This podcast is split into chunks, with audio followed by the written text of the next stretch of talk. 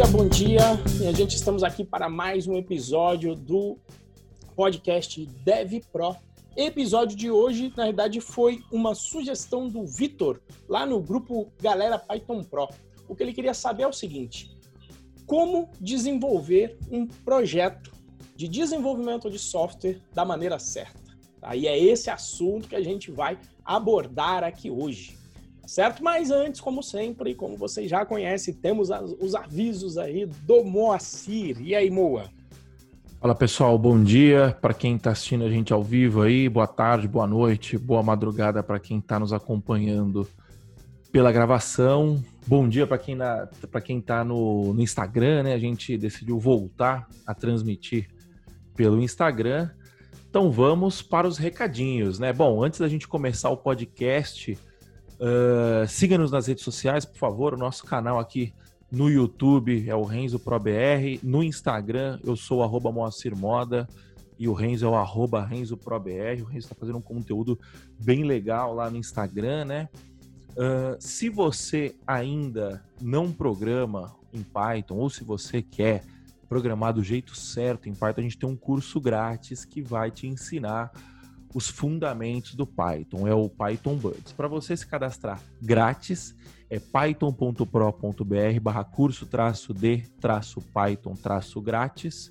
O link está aqui na descrição. Melhor curso grátis do Brasil. E a gente tem os grupos de discussão no Telegram também. Se você quiser continuar o papo aqui, é, falar sobre os assuntos, discordar da gente, concordar com a gente, dar a sua opinião lá, entra no bit.ly barra galera traço Python traço Pro. E se você quiser ficar sabendo, ficar por dentro né, de tudo que a gente produz aqui de conteúdo no Python Pro, você vai acessar bit.ly barra Python traço Pro. Esses são os recadinhos normais, né? Para quem está nos acompanhando ao vivo, a gente iniciou oficialmente as chamadas para a semana do programador profissional. Antes de começar o assunto, eu acho que vale é, o Renzo dar uns cinco minutinhos falando sobre o que é a semana do programador profissional e como que você faz para se cadastrar. E aí, Renzo? Bom, é, o link, Moa, se você puder colocar para a gente aqui no chat para lembrar que aí eu, eu não sei se está com R, esse daí, você que sabe, mas Semana do Programador Profissional. A gente vai fazer uma semana entre os dias 10 e 14 de agosto. Qual que é o objetivo da Semana do Programador Profissional? É fazer um intensivão para aprender o básico do Python procedural e orientado a objetos. Para quê? Para você, em um investimento intenso, em uma semana, a gente vai ter, são cinco, cinco, cinco aulas, não vai ser isso, Moa? São cinco aulas, isso cinco aulas. Então, cinco aulas durante só uma semana. Para quê? Para você conseguir avaliar se você gosta da área de programação, para você conseguir fazer um esforço intenso para entender se essa área é para você ou não, se você curte programar, tá? E para desmistificar o que, que é a programação, entender que dá para fazer isso de uma maneira mais rápida, de uma maneira mais eficaz e eficiente do que o caminho, digamos, comum que a galera tem em mente, que é fazer uma faculdade de ciência da computação que vai durar anos e anos e anos até você conseguir poder se fixar no mercado. Então existe o caminho mais curto e a gente vai dar essa primeira largada para todo mundo. A semana vai ser completamente gratuita, tá? Que é justamente para você não ter barreira de entrada nenhuma. É um investimento de cinco aulas durante uma semana para você conseguir chegar na conclusão se é para você ou não. E digo que a área de tecnologia, obviamente, vocês já devem ver, já devem saber aí, porque a mídia fez um zoom, zoom, zoom danado aí, por exemplo, na revista Exame, que deu uma aumentada no mercado, mas não deixa de refletir um pouco a verdade. Foi um aumento, mas não invento, que a, que a revista Exame fez, e é um mercado excelente, não tem crise, altos, altos salários, amigos nossos aí trabalhando para gringa, ganhando em dólar, felizes da vida aí, né? Torcendo é para a próxima cagada do Bolsonaro para o dólar aumentar, né? Então, não ficam tão putos assim hoje em dia com, com política. Mas a ideia da Semana do Programador vai ser isso. Então, uma semana intensa com conteúdo para você conseguir descobrir se é para você ou não, para você ver se um leigo consegue programar ou não. Essa é a grande ideia da Semana do Programador Profissional. É isso aí. E lembrando também que além das aulas, a gente está fazendo o esquenta da semana do programa profissional, que vão ser uma série de lives lá no Instagram, é, falando sobre temas relacionados à carreira, mas não necessariamente temas técnicos, né? Então, ontem o Renzo explicou é, para a galera que está chegando, né, o que, que é o famoso não faça o trabalho da RH, né? Hoje eu não lembro qual é a pauta de hoje, mas o, vai ser um tema bem legal também, que é, são sempre... Aprend, aprender a programar é difícil? Eu já estava abrindo aqui. Ó. Isso, aprender a programar é difícil. Hoje é uma pergunta, lembrando para quem está ouvindo a gente ao vivo, né? A gente está falando do dia 28 de julho, essa gravação vai ao ar provavelmente no dia 6 de agosto, se as minhas contas estiverem certas. Mas enfim, no dia 6 de agosto também vai ter, vai, ainda vai ter, vai estar tá tendo live da semana do programador profissional. E é isso, é do, do esquenta da semana do programador profissional, per, perdão.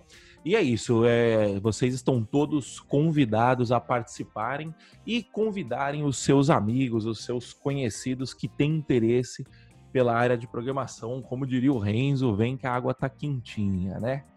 Bom, recados dados, vamos ao que interessa. Estou procurando a minha pauta aqui. É, semana passada eu perguntei para a galera do grupo, né, o que, que a gente vai uh, fazer, é, que, que, qual o tema que vocês sugerem, né? Aí o Vitor, lá no, no grupo do Galera Python Pro, ele sugeriu esse, esse tema, como desenvolver um projeto da maneira correta, né? E um tema bem, um, um, título bem arrogante, né? Como se a gente soubesse de fato como desenvolver um projeto da maneira correta. É, mas assim, também, é, sem falsa modéstia também, a gente tem, eu tenho 10 anos já desenvolvendo projeto, o Renzo tem 15 anos desenvolvendo projeto, eu vendo projeto, né? O Renzo vendeu o projeto durante muito tempo na vida dele. A gente tem aí alguns dois centavos para acrescentar, né? É, assim, eu, eu, acho que antes de eu fazer a primeira pergunta do Renzo, né? Eu acho que cabe um, um disclaimer aqui que não existe uma maneira correta, né, de fazer um projeto, né? A gente tem uma série de metodologias hoje em dia. Tem a metodologia ágil, tem Scrum, tem Kanban, tem é, tem um gráfico lá que, que mostra, é, é como se fosse linhas de metrô que mostram diversas formas, diversas técnicas ágeis, técnicas e metodologias ágeis e cada ritual de cada uma delas, né, tal. E acho que é importante pontuar, eu estou fazendo um curso do Alisson Vale muito bom, que chama The Wise Manager, e tem também o Software Zen, que é um antes desse, né, que ele fala bastante sobre isso. E, e, e um ponto que ele falou na aula que eu assisti ontem é muito importante, que é o seguinte, o mundo ele muda muito hoje em dia, né? O, é, o, o, o mundo muda tanto hoje em dia que não é mais possível a gente enxergar o mundo de uma forma analítica, né? O que é enxergar o, fundo, o, mundo de uma forma analítica? É você pegar aquele elemento e fazer uma análise daquele elemento por si só, né? E o mundo muda tanto hoje em dia que o elemento não existe mais sem ter um contexto. Então, essa live, por exemplo, você, você não consegue analisar essa live sem analisar as pessoas que estão dando a live, ou então é, lives de famosos, você é, o fenômeno das lives do famoso, tipo, a live é uma ferramenta só, você não consegue mais analisar simplesmente a live, um exemplo meio, meio bosta que eu peguei, mas você não consegue simplesmente analisar a live, você tem que ver o contexto do que está acontecendo naquilo, né? Então, dito isso, é, o, não cabe mais a gente analisar o, o, o, método ágil, por exemplo, virar e falar assim: não, vamos colocar Scrum no nosso projeto e vamos fazer todos os rituais do, do, do projeto do, do, Scrum e, e fazendo os rituais do Scrum a gente vai conseguir é, entregar projetos e desenvolver projetos de uma maneira correta, né? É, isso não isso não é verdade. O que, o que você tem que fazer? Você tem que ter um, um pensamento pragmático, né? Você tem que olhar para o seu contexto para é, então se você é uma se você é uma equipe de uma pessoa não faz sentido você fazer daily com você mesmo, por exemplo.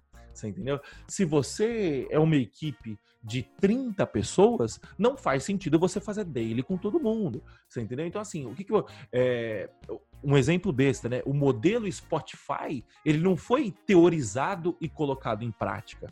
O modelo Spotify, ele nasceu é, de, de, de várias tentativas, de várias experiências que, que depois de enxergar essas experiências, de enxergar o que dá, o que dá certo, o que dá errado, esse, é, esse, esse movimento, né?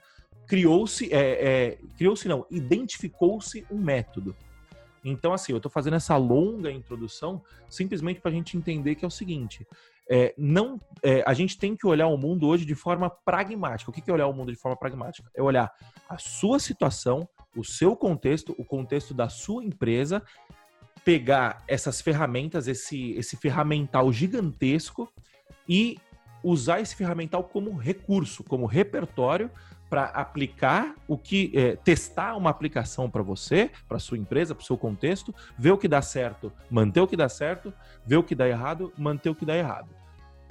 Dito tudo isso, fazendo essa longuíssima introdução, é, como desenvolver um projeto da maneira correta. Renzo, para a gente conseguir desenvolver um projeto da maneira correta, qual que é o mínimo que todo projeto precisa ter? Bom, vamos lá, né?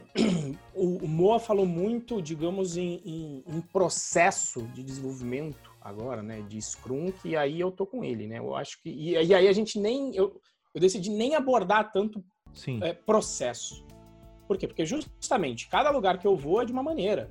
Tem um, um contexto, uma realidade. Às vezes os, os horários de todo mundo não batem. Então eu não acredito também em rituais, né? E que colocando só um parêntese, né? você vê quando, quando você vê o movimento ágil e vê uma certificação de Scrum Master, você fala, alguma coisa deu errado aqui no meio do caminho. Acho que não foi entendido, né? Porque pessoas é mais importante do que processos, né? Então, então quando você vai ver o manifesto ágil não bate com o que se tem hoje, né? A galera quase às vezes, ah, não, desenvolvimento ágil é Scrum, e não é. Você tem que ver e adaptar para a sua realidade.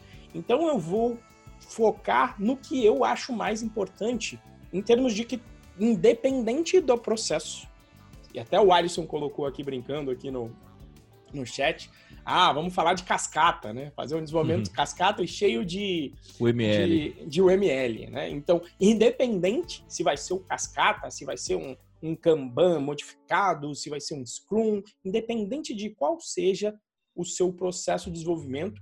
Eu vou citar o que eu olho e o que não pode faltar em um projeto meu, que é fundamental. Então, vou começar pelo mais básico de todos. E, e o detalhe, né? É, é, quando eu entro num curso que não tem isso desde o início, eu falo, hum, tá faltando. Não é, não é para o mercado, não é profissional, porque justamente mim tem que ter tudo isso. Então, primeiro de tudo, primeiro item fundamental, versionamento de código em qualquer que seja a sua ferramenta. Não interessa se é, é Subversion, se é Mercurial, se é Git, né? Apesar do Git hoje é, ter ganho. É, é você enfim. Acha, você acha que esses jovens sabem o que é Mercurial? Bom, mas, enfim, existe, né? Então, não me interessa qual é o sistema de versionamento de, de, de, de qual é o seu versionamento de código. E o interessante, na faculdade eu fui ver isso só lá para o quinto ano. Só lá para o quarto, quinto ano e ainda com ferramentas proprietárias. Clear Case, do IBM Rational. Coisa linda, coisa maravilhosa, né? Mas assim, o importante é ter um versionamento de código. Parece que é brincadeira, né? Mas uma vez eu fui dar uma consultoria num, num, num RP que já tinha 15 anos de mercado, atendendo uma porrada de cliente. E aí, como eu parto do. Você pensa, um RP, 15 anos, eu falei, qual que é o sistema, seu sistema controlador de versão? E aí o cliente me respondeu, o que é sistema de controlador de versão? O que é versionamento de código? Eu falei, nossa senhora, aqui Antigamente o Renzo técnico ficaria chateado com isso, mas o Renzo empreendedor fica muito contente com essas coisas que fala, aqui tem espaço para melhoria para caramba, né? Eu falei, não, pô, como é que você, como é que você trabalha em equipe, como é que você divide o código? Eu falei, não, tá tudo aqui controladinho. Ó, tem aqui essa pasta, né, a gente zipa o projeto e vai colocando aqui, né, vai colocando os números, etc. É o famoso, é, é, como é que é? PPL, PPC, né? pendrive para cá, pendrive para lá. Vai jogando para lá, vai, vai nomeando. É o primeiro sistema de controle de versão, mas não é disso que eu estou falando.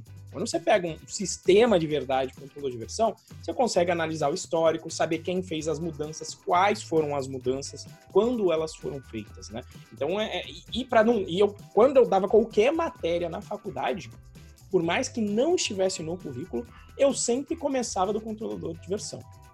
E aí eu falava, olha, depois de eu ensinar o básico do Git para vocês, perdeu o trabalho de vocês, e eu falava, coloca tudo no Git. Coloca teu TCC, coloca projeto de software, coloca tudo, é para controlar qualquer documento.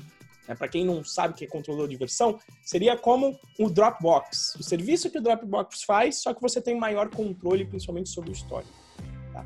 Para quê? Eu falava para eles, olha, depois de eu ensinar o controlador de versão, se você chegar aqui falando que o cachorro fez xixi no seu notebook, seu notebook queimou o HD e você perdeu o projeto, eu vou falar, bem feito.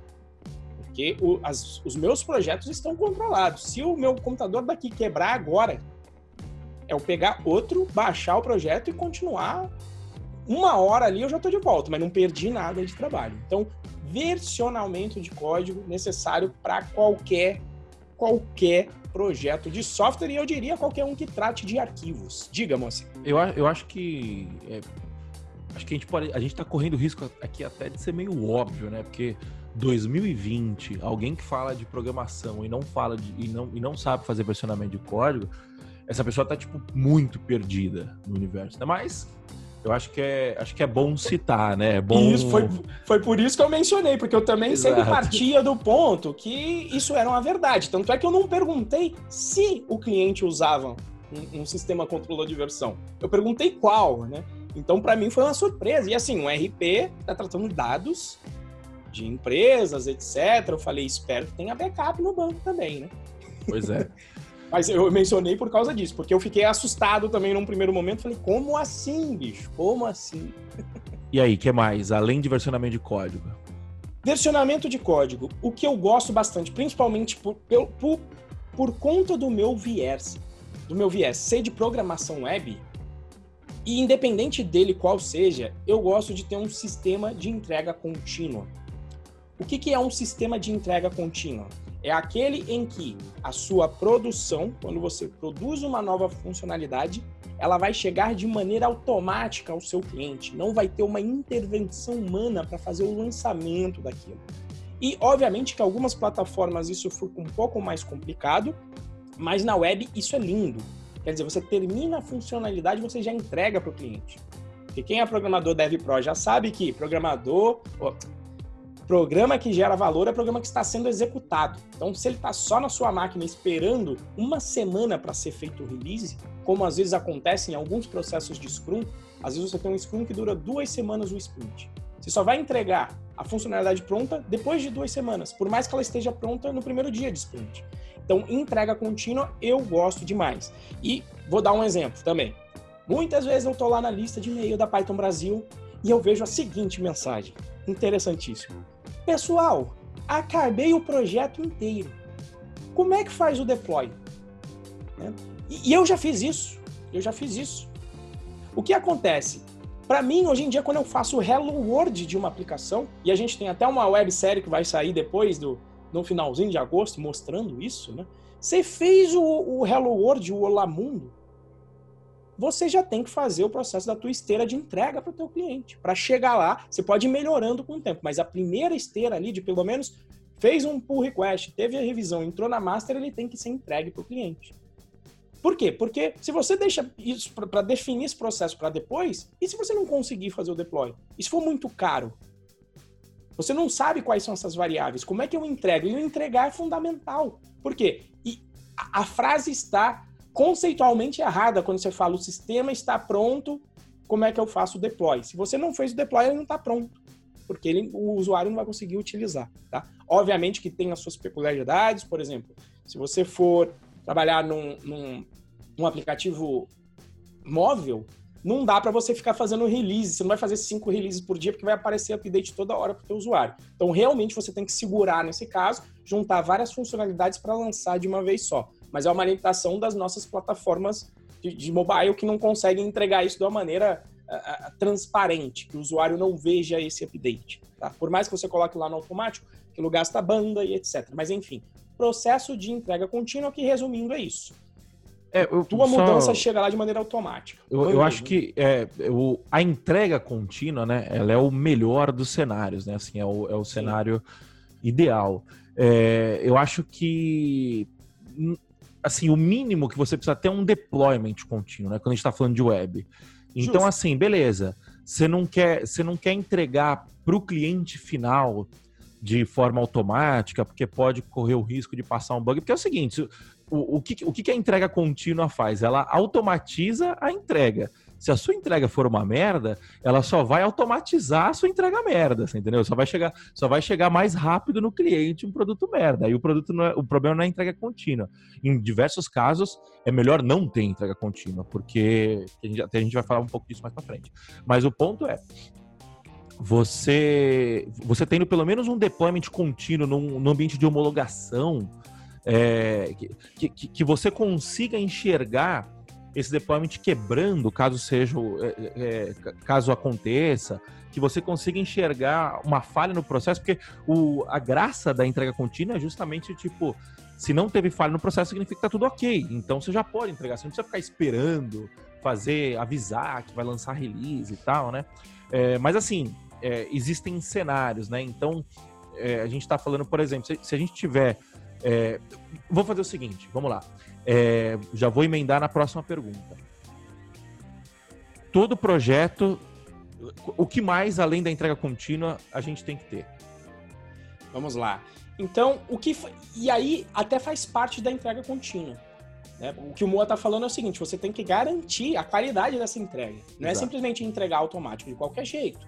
Como é que você vai ter uma garantia maior que esse projeto não vai estourar com vários bugs. Não tem, não existe um processo 100% para isso.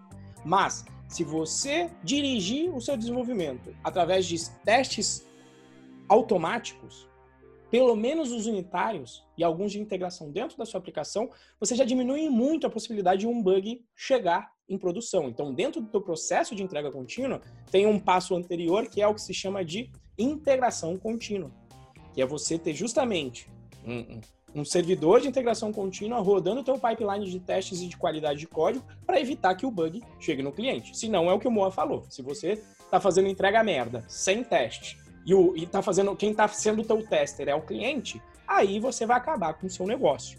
Então a ideia é manter a qualidade com testes unitários e também com outro passo, que é o quê? Fazer o monitoramento da sua aplicação. Então, Exato. com, por exemplo, duas ferramentas muito, muito clássicas de se fazer isso. Um New Relic da vida, para você ver como está a carga do teu servidor, se está aguentando, né? E um Sentry para você ter os seus erros que acontecem dentro dos seus servidores unificados em um lugar só. Para você entender também, opa, se deu problema aqui no processo de entrega contínua, deve ser fácil você retornar para o que estava funcionando antes, a sua versão anterior. Essa é a ideia. E por último, inclusive comentaram também na mesma, na mesma sugestão, né, Moacir, é a parte de documentação. Então, uma documentação mínima. Lembre-se, pelo menos, do, do ágil, né? A gente prefere software funcionando do que documentação. Mas tem que ter a documentação, não é uma eliminação. Nesse, nesse fator documentação, vou dizer que eu peco um pouco, né? Principalmente quando eu tô numa eu todo, todo, desenvolvedor, né? Todo desenvolvedor peca, mas principalmente quando você tá numa equipe e você fala, putz, vou documentar, sou só eu? Faz sentido documentar se é só você? Talvez faça, talvez não. Faz. Então tem uma documentação minha. Sim, eu, eu gosto da documentação orientada a README. Entendeu? Você vai colocando os READMEs dentro do próprio projeto e explicando o que ele está fazendo. Eu gosto de uma coisa bem simples. Sim. Mas a gente até ficou aí de, de repente, fiz um convite lá para o Renê para falarmos de documentação de uma maneira mais profunda, de repente, em um podcast futuro. Mas esses, esses seriam aí os cinco itens mínimos, na minha opinião, de qualquer processo de desenvolvimento de software.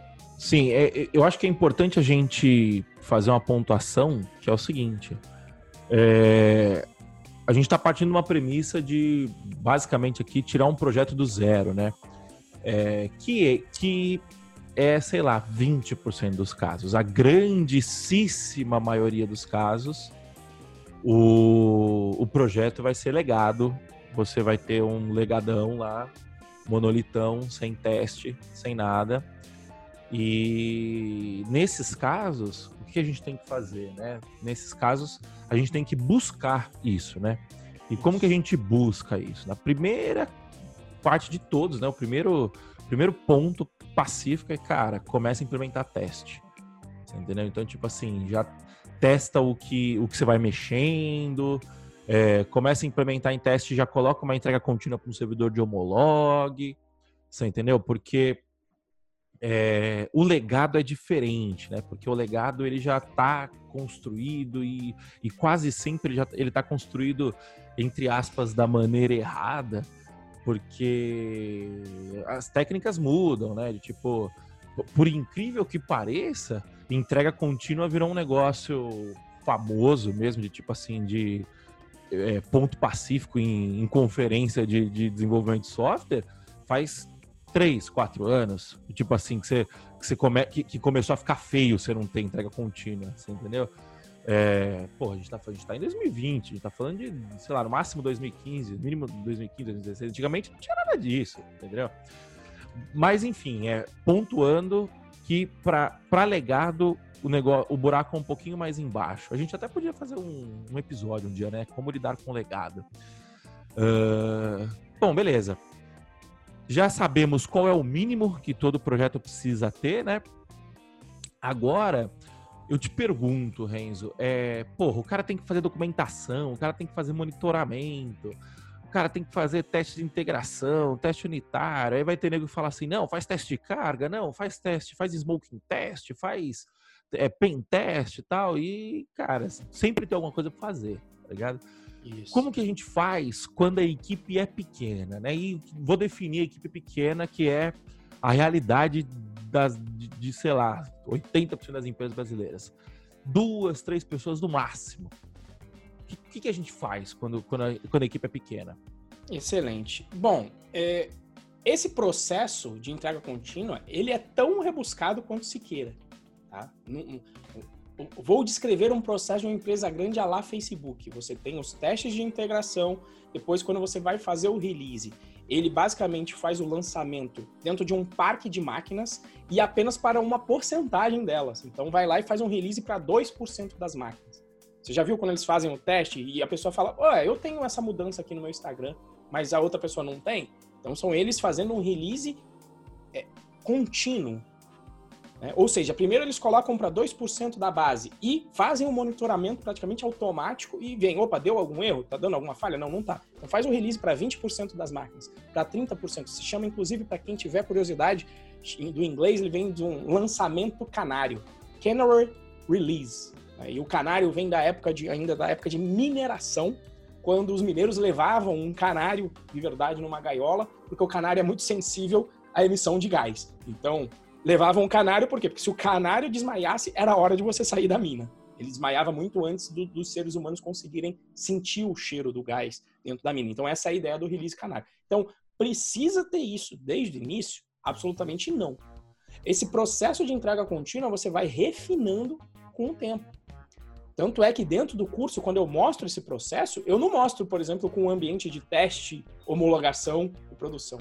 Eu mostro só mandando para produção com teste. Porque é um primeiro passo. Eu já tenho um deploy contínuo. Um teste, já está ali. Depois você vai colocando, você vai conseguindo colocar elementos posteriormente. E uma coisa, por exemplo, que se faz. Isso aí o Alisson está aqui também sabe que eu falo bastante, né? Primeiro de tudo, se a tua equipe é pequena, terceirize tudo que for possível. Então, por exemplo, você tem grana agora para ter uma equipe de DevOps para cuidar dessa parte da sua operação e infraestrutura? Não tem. Quanto é que custa um DevOps bom? Hoje em dia, eu diria no mínimo, no mínimo, bom, bom mesmo, pelo menos 10 mil reais. Pelo, fácil, fácil. No mínimo, assim, 10 mil reais fácil, 15 mil é o realista, na minha opinião. Então, assim, você tem 15 mil, então o que, que você vai fazer?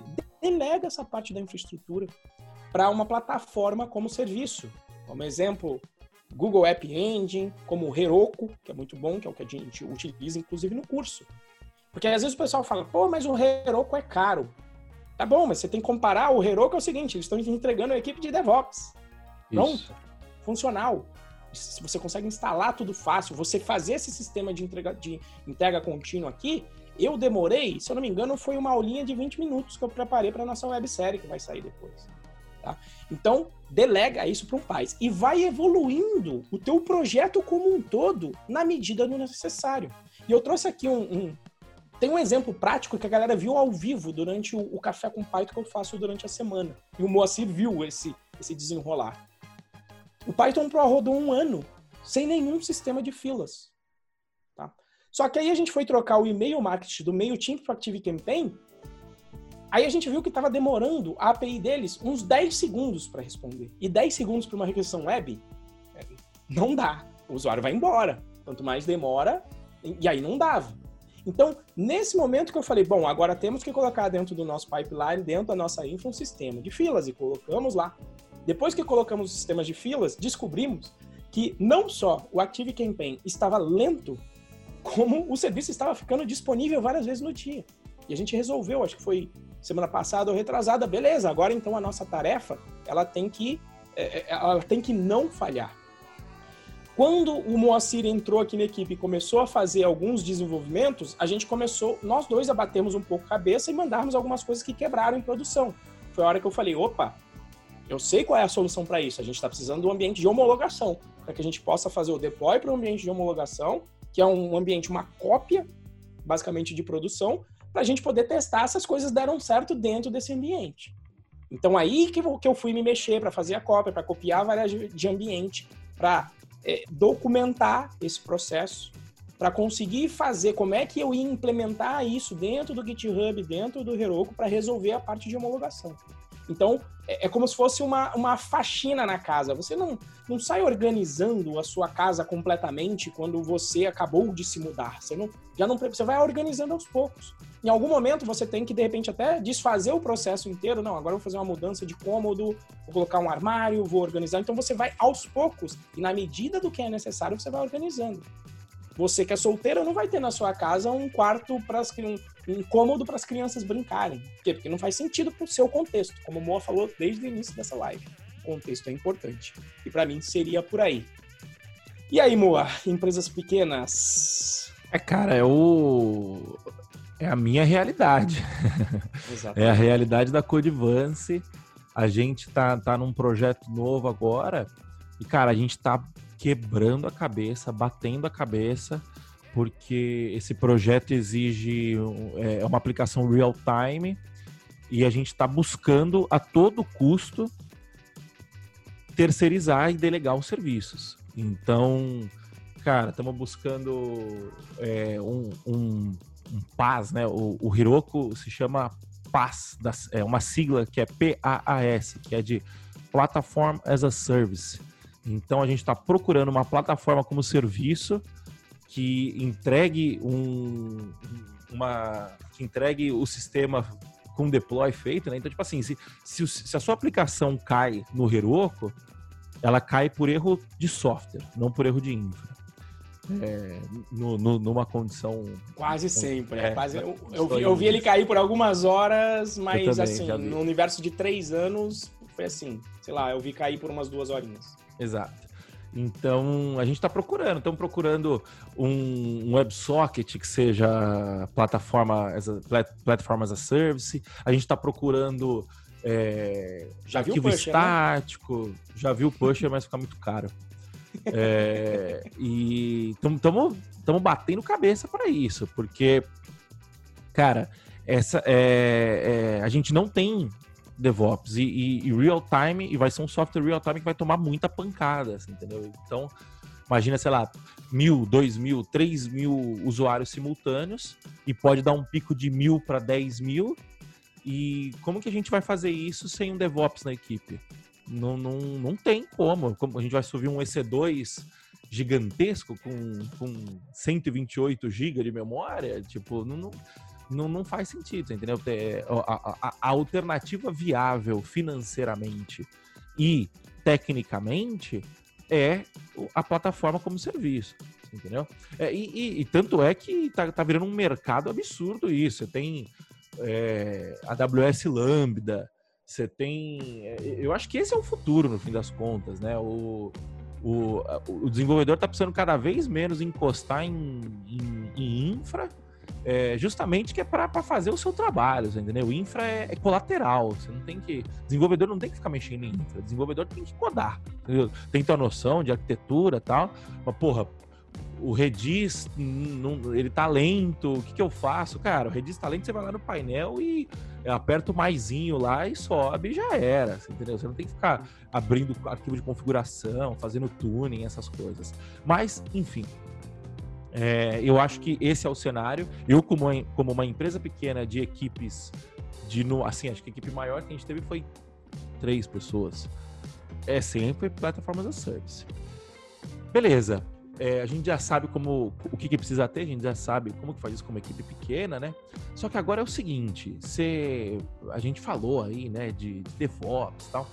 Você vai no, no React Conf, você vai na Python, na Python Brasil não tem tanto isso, mas você vai no React Conf, você vai no no, no Vue.js Conf, você vai na Brasil JS, e aí os caras vêm o modelo Spotify, é, o, o GraphQL, uh, microservices, SPA, DevOps, SRE, né? Eu nem, eu nem sei o que significa SRE, pra você ter uma noção.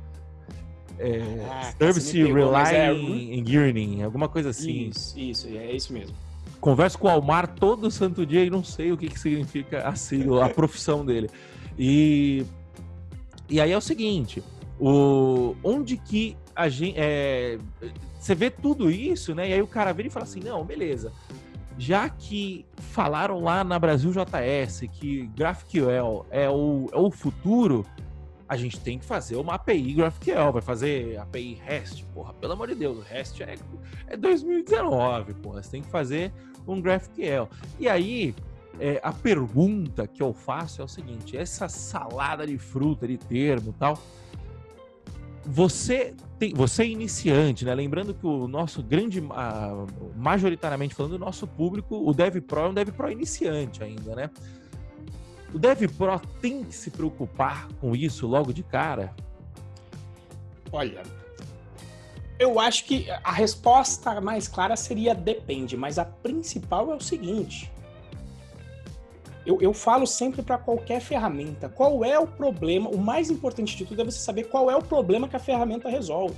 Igual eu já mencionei anteriormente, eu sabia o que era o Celery, eu sabia qual era o problema que ele resolvia, Pra quê? Quando o problema apareceu, aí eu fui colocar na minha aplicação, aí eu fui estudar. Então hoje em dia a galera vem, não, o esquema é o single page application, porque porque a performance vai ser muito melhor. Você vai responder só aqui, você manda uma API e a sua aplicação vai ficar mais leve, vai aguentar mais, vai ser mais responsiva. Microserviços, por quê? Porque você precisa escalar, microserviço resolve o problema de escala. E aí a minha pergunta é: você tem já esse problema de escala? Você já mediu?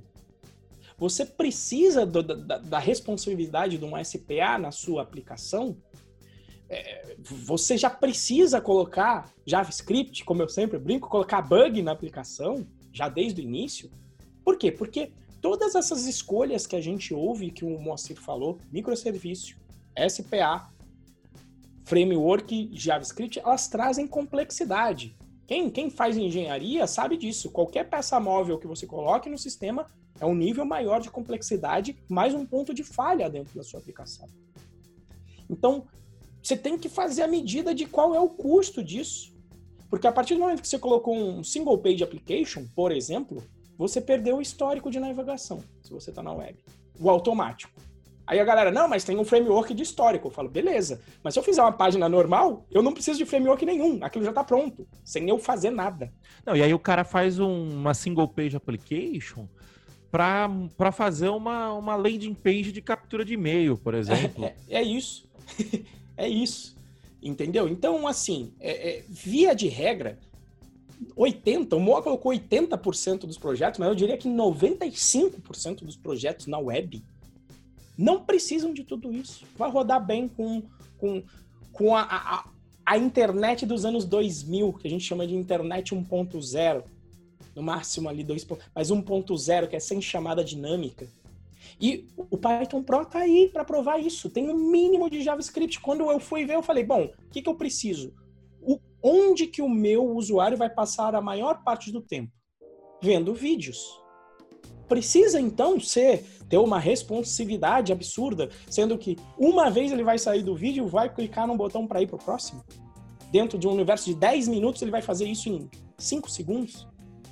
Então é você adaptar. Você precisa de microserviço agora. Você já tem a escala de, sei lá, um milhão, um milhão de requisições por segundo.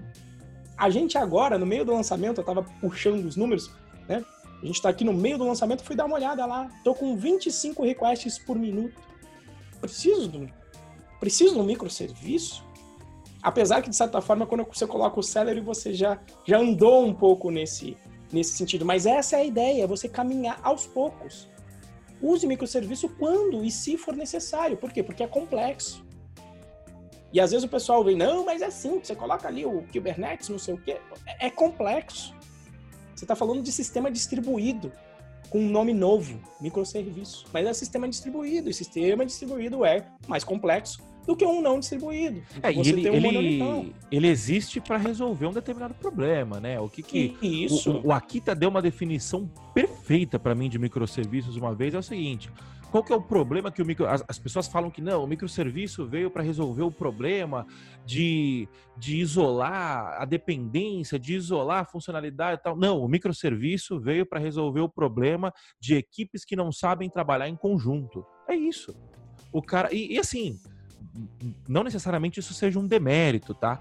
É, mas o ponto é o, um Spotify da vida que você abre a capa do Spotify e aí um serviço entrega a recomendação, o outro serviço entrega o player, o outro serviço entrega a biblioteca, o outro serviço entrega os, o que os seus amigos estão ouvindo.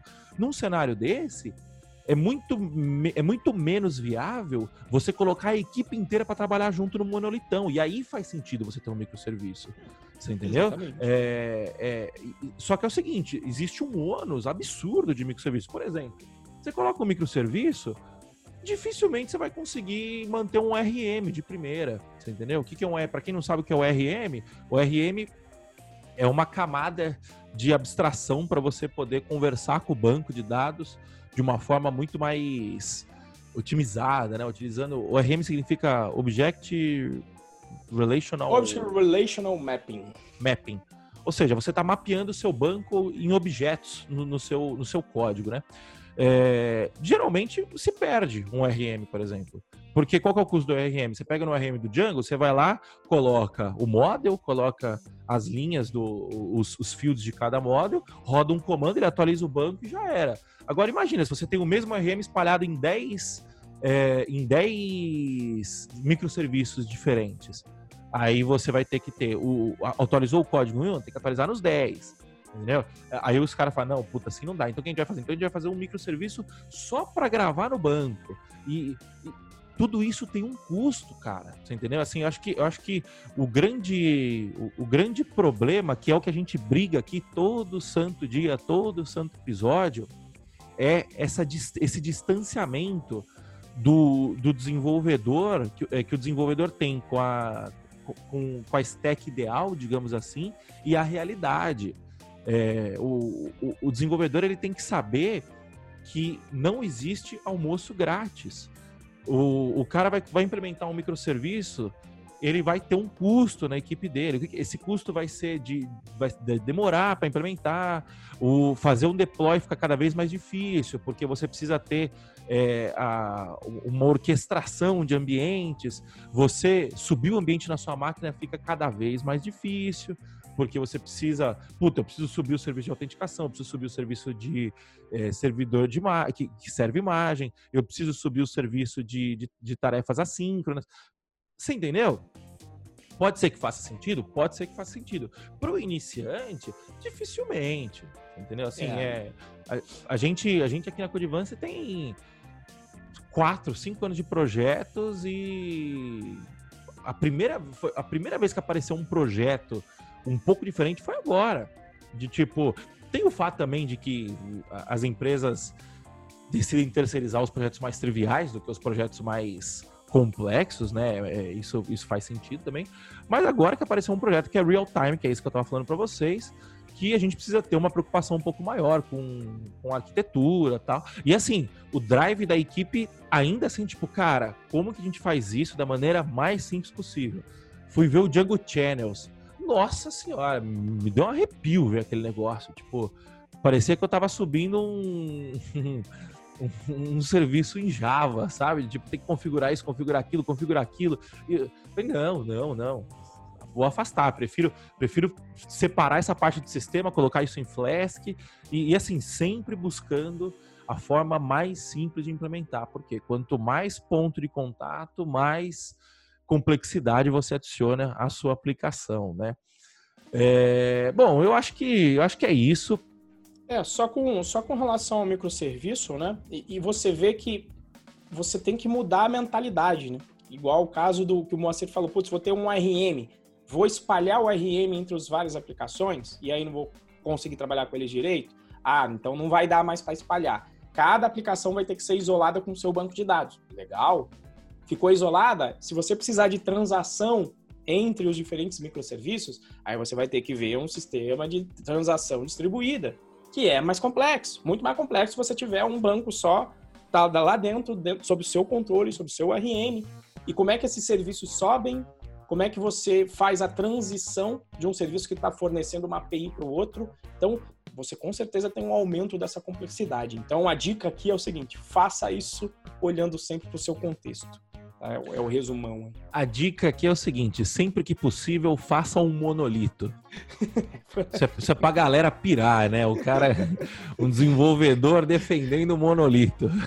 Exatamente. Sempre Não que possível. Isso aí. Bom, pessoal, a gente quer saber se vocês têm dúvidas, por favor, deixem aí no chat ou aí no Instagram. A gente acabou não dando tanta atenção pro pessoal do, eu do fui Instagram, olhando, mas, né? É, eu fiquei olhando, mas não vi pergunta. A galera só acenou mesmo. Eu, eu fui, eu fui dando uma olhada. Bom, recomendações. Você tem alguma recomendação de cabeça? Aí a gente não deixou nenhuma recomendação. Pro... Sim, sim, tenho, tenho. Opa! Continuous Delivery já que eu falei de entrega contínua, o nome em inglês vem de Continuous Delivery, do Jazz Humble, eu esqueci o segundo autor. Mas é um livro que trata do processo de entrega contínua em geral, falando quais são as boas práticas, como trabalhar. Eu acho que seria um, um excelente uma excelente recomendação para quem tem curiosidade e ele vai tratar de, desses vários assuntos, de versionamento de código, de monitoramento, de documentação, ele vai falar muito sobre isso. É, eu confesso que esse nunca foi um assunto que me agradou, até por isso eu tô cada vez menos programando e cada vez mais atuando de forma mais estratégica. É, então eu não tenho nenhuma recomendação para deixar. Não, não, olha, eu tenho uma assim que, que não necessariamente tem a ver com isso, mas é uma boa recomendação que, que, que acaba passando. Eu acho que, acho que a mentalidade do livro é muito importante, que é o Clean Code. É, ele, ele não vai falar exatamente sobre, sobre entrega contínua, mas ele vai falar sobre qualidade de software e qualidade de desenvolvimento, que eu acho que é importante para a gente. Eu, eu acho que faz parte do assunto, mesmo que de forma indireta, né? É Beleza? Então, acho que é isso, então. Pessoal, é, mais uma vez, lembrando, a Semana do Programador Profissional está no ar, cadastre-se grátis. Participe das lives que a gente está fazendo todo dia, meio-dia, lá no Instagram. O conteúdo tá bem legal. E acompanhe aqui o nosso, o nosso conteúdo semanal, que a gente não vai parar também, né? Aqui é, é, é produção máxima. E é, o link está aqui na descrição para você se inscrever na, na, Semana do Programador Profissional. Se você não tiver, tem lá na bio do, do Instagram do Renzo. Eu mandei no chat aqui. Sintam-se à vontade, venha participar com a gente que vai ser bem legal, tá bom? Por hoje é só, então, pessoal. Muito obrigado, até a próxima e tchau, tchau. Valeu. Falou, galera. Tchau, tchau.